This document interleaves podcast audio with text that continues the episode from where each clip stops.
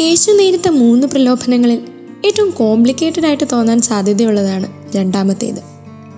ദൈവപുത്രനാണെന്ന് തെളിയിക്കാനായിട്ട് പിശാചു കൊടുത്ത ഒരു ഉഗ്രൻ ഓപ്ഷൻ ദേവാലയത്തിന്റെ അഗ്രത്തിൽ നിന്ന് താഴേക്ക് ചാടുക. ബാക്കി രണ്ട് പ്രലോഭനങ്ങളും കുറച്ചുകൂടെ സ്ട്രെയിറ്റ് ഫോർവേഡ് ആയിരുന്നെന്ന് പറയാം. പ്രാക്ടിക്കലായിട്ട് ചിന്തിക്കുമ്പോൾ സാത്താൻ പറഞ്ഞ ഈ ഐഡിയയ്ക്ക് എന്താണൊരു കുഴപ്പമെന്ന് നമുക്ക് തോന്നാനും സാധ്യതയുണ്ട്.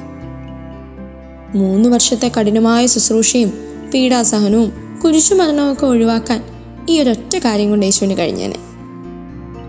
ദേവാലയത്തിന്റെ മുകളിൽ നിന്ന് ചാടി താഴെ സേഫായിട്ട് ലാൻഡ് ചെയ്തിരുന്നെങ്കിൽ ആ സ്പോട്ടിൽ തന്നെ എല്ലാവരും മിശിഹായായി പ്രഖ്യാപിക്കുകയും ചെയ്യുമായിരുന്നു തന്റെ ദൗത്യവും ദൈവത്തിന്റെ പദ്ധതിയും ഒക്കെ വെട്ടിക്കുറച്ച് ഈസി ആയിട്ട് കാര്യം തീർത്ത് പോകാനും പറ്റിയേനെ യേശുവിന്.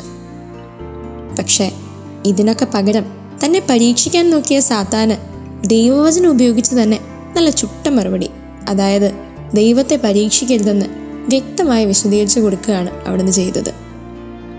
നമ്മൾ അറിഞ്ഞുകൊണ്ട് ഓരോരോ വിട്ടിത്തം കാണിച്ചിട്ട് ദൈവത്തിന്റെ സഹായം ചോദിക്കുന്നതിൽ ഒരു കാര്യവുമില്ല. യേശുവിന്റെ സ്നാനത്തിന് തൊട്ടു പിന്നാലെയും ശുശ്രൂഷ ജീവിതത്തിന് തൊട്ടു മുൻപുമാണ് ഈ പ്രലോഭനങ്ങളൊക്കെ സംഭവിക്കുന്നത്.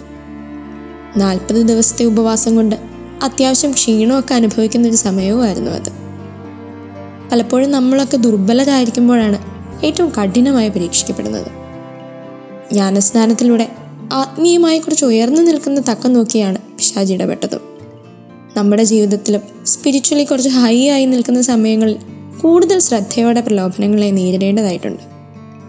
ദൈവവചനത്തിൽ ആശ്രയിച്ചുകൊണ്ട് ലൈഫിലെ ഓരോ പ്രലോഭനങ്ങളെയും ധൈര്യപൂർവം നേരിടാൻ ദൈവം നമ്മെ സമൃദ്ധമായി അനുഗ്രഹിക്കട്ടെ.